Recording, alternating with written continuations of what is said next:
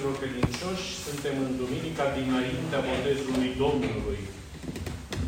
Și Sfânta Evanghelie ce s-a citit astăzi este fragmentul introductiv, dacă vreți, al celei de-a doua Evanghelii din Noul Testament, Evanghelia după Sfântul Evanghelist Marcu.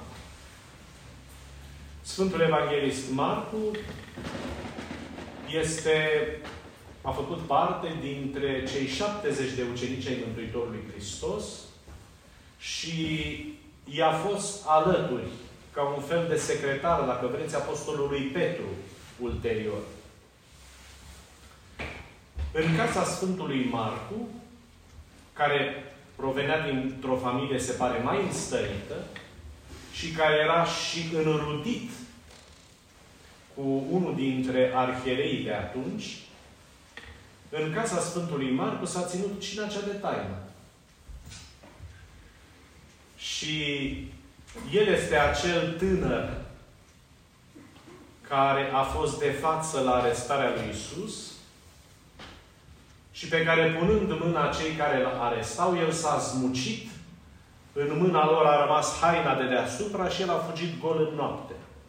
E un, un e, amănunt care numai în Evanghelia lui Marcu apare și e practic un amănunt autobiografic, însă cu zmerenie nu spune despre cine este vorba. Sfântul Evanghelist Marcu a propovăduit, se pare, mai ales în comunitățile de evrei din diaspora, care probabil cei mai mulți deja nu-și mai vorbeau de câteva generații limba maternă și aveau ca limbă de cultură, ca limbă de cult, chiar în sinagogi, limba greacă. Așa încât, uh, fiind și unul dintre cei care l-au urmat pe Apostolul Petru, Evanghelistul Matei este foarte rezumativ. Este cea mai scurtă Evanghelie din Noul Testament. Foarte, foarte rezumativ nu insistă deloc asupra niciunui fel de amănunt. Asta pentru că Evanghelia e limpede, se scria unora care ascultau predica orală.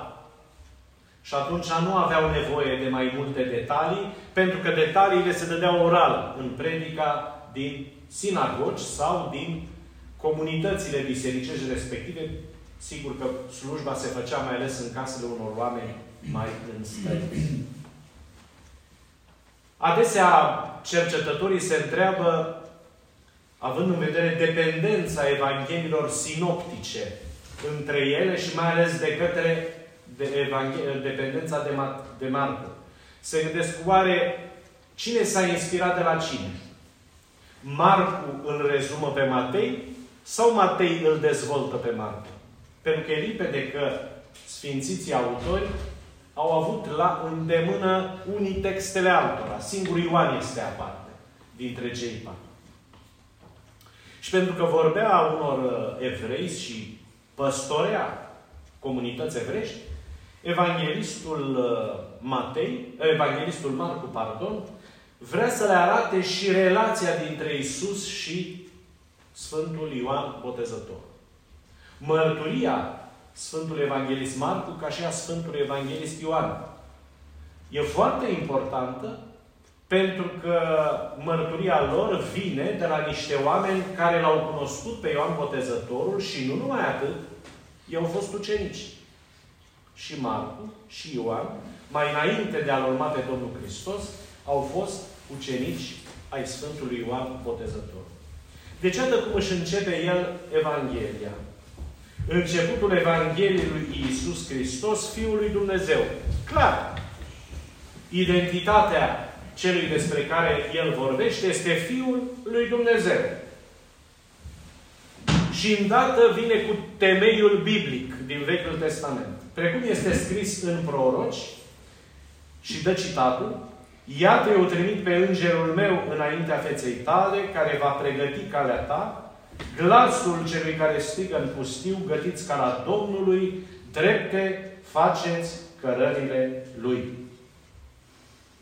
Practic, evanghelistul citează din uh, Maleahi și din prorocul Isaia. Și citatul de față este un citat pentru Sfântul Ioan Botezătorul. El urmează să vorbească rezumativ despre activitatea premergătoare a lui Ioan și arată și citatul profetic care are, care este drept temelie activității lui Ioan. Iată prorocia care vorbește despre Ioan. Și urmează descrierea activității lui Ioan.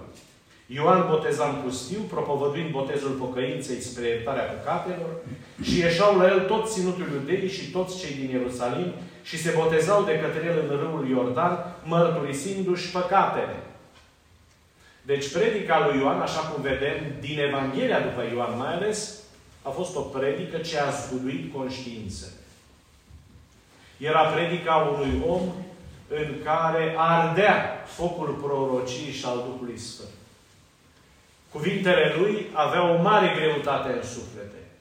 Produceau un eveniment pe care noi astăzi cam greu îl putem pătrunde, pentru că, din nenorocire, noi astăzi, prin uh, toate comoditățile lumii contemporane, cam înnăbușim în noi suflet. Suntem orientați prea mult spre lume. Și sufletul nu mai are puterea suficientă să ne poarte pe drumul către realitatea adevărată și către Dumnezeu. Cei de atunci însă altfel auzeau cuvintele lui Ioan. Și pentru că erau atât de tulburați de prezența profetului și de greutatea cuvintelor și de cunoașterea lui, își mărturiseau cu sinceritate păcatele și nădăjdeau de la Dumnezeu mângâierea asta spirituală a sufletelor lor. Apoi Sfântul Marcu îl descrie pe Ioan, înfățișarea aceasta ca de bază, chiar în vremurile de atunci. Era îmbrăcat în haină de păr de calmilă, cu cingătoare de piele în prejurul mijlocului și se hrănea cu locusta și miere sălbatice. Miere sălbatică. Deci nu lăcuste, cum s-a tradus la noi din obișnuință, ci cu locusta. Locusta fiind niște plante foarte dulci, care cresc în deșertul respectiv din Iudeea. Și propovăduia zicând, Vine în urma mea cel care este mai tare decât mine, care nu sunt vrednic plecându-mă să-i dezleg cureaua încălțămintelor. Practic aici Sfântul Marcu rezumă descrierile evangeliștilor Matei și Ioan. Pentru că el nu prezintă direct mesajul prorocului, care era identic cu cel al Mântuitorului. Pocăiți-vă, căci s-a apropiat împărăția cerurilor. Ci evanghelistul Marcu păstrează numai răspunsul pe care, conform evanghelistului Ioan, Sfântul Ioan Botezătorul a dat trimișilor templului. Și anume le-a spus, nu sunt eu Mesia, ci cel care vine după mine este mai mare decât mine. Din uh, textul acesta este foarte limpede că evanghelistul Ioan, evanghelistul Marcu, pardon, cunoscuse de la Sfântul Ioan Botezătorul conștiința de sine și a misiunii pe care el o avea. Nu exista nicio confuzie în mintea prorocului. Știa că este premergătorul lui Mesia. Știa că el nu este Mesia. Și de această conștiință a sa au fost impresionați ucenicii săi, dintre care doi au devenit evangeliști, Marcu și Ioan. Mai departe, Ioan zice, eu v-am botezat pe voi cu apă, el însă vă va boteza cu Duhul Sfânt. Deci Ioan, practic, își mărturisește, mărturisește semnificația botezului său. Este un act simbolic al pocăinței. Însă cel care efectiv restaurează omul din interior este botezul cu Duhul Sfânt pe care îl acordă numai Hristos și pe care numai Hristos l-a întemeiat. Atunci vine și Isus din Nazaretul Galilei, este botezat de către Ioan în Iordan și îndată, ieșind din apă, s-au văzut cerurile deschise și Duhul ca un porumbel coborând peste el. Mai departe, scena botezului despre care o să povestim spre finalul acestei săptămâni.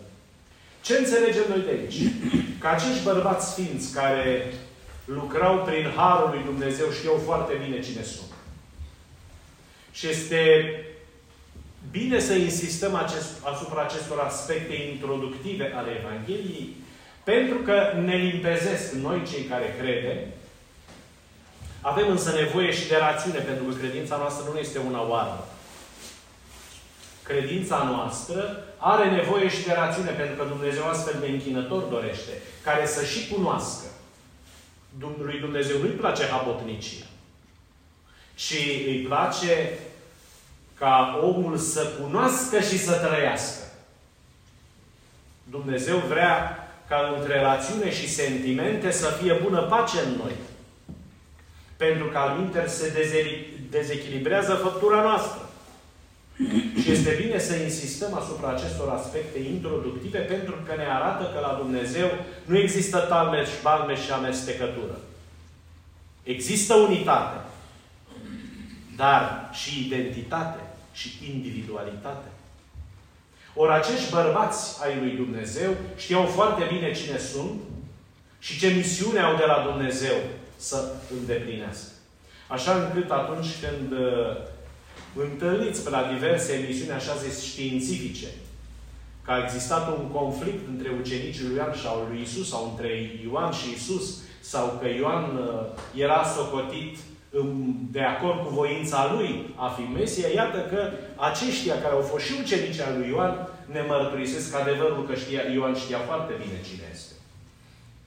Că Ioan nu s-a socotit niciodată Mesia, că Ioan a știut că este înainte mergătorul lui Hristos, că Ioan a știut diferența între botezul lui ca act simbolic legat de pocăință și botezul lui Hristos, sau cel care avea să fie întemeiat de Hristos, ca act fundamental de mântuire. Că numai prin botezul cu Duhul Sfânt omul se restaurează lăuntric. Prin uh, introducerea sa, Sfântul Evanghelist Marcu ne arată profunda sa fidelitate față de Domnul Hristos și învățătura Lui. În ciuda unei lumi diverse care El se adresa, cum foarte diverse este și lumea de astăzi, El păstrează o fidelitate totală față de adevărul Mântuitorului Hristos și față de adevărul faptelor văzute, auzite și trăite de El. Acum, la început de an, să rugăm pe Dumnezeu să ne dea și nouă putere ca ceea ce trăim în biserică să nu uităm, ci să purtăm mai departe în familiile noastre, în casele noastre, la locul nostru de muncă, în cuvânt, întreaga societate, pentru că vocația de a fi mărturisitori adevărului și ai Domnului Hristos ne aparține tuturor. Amin.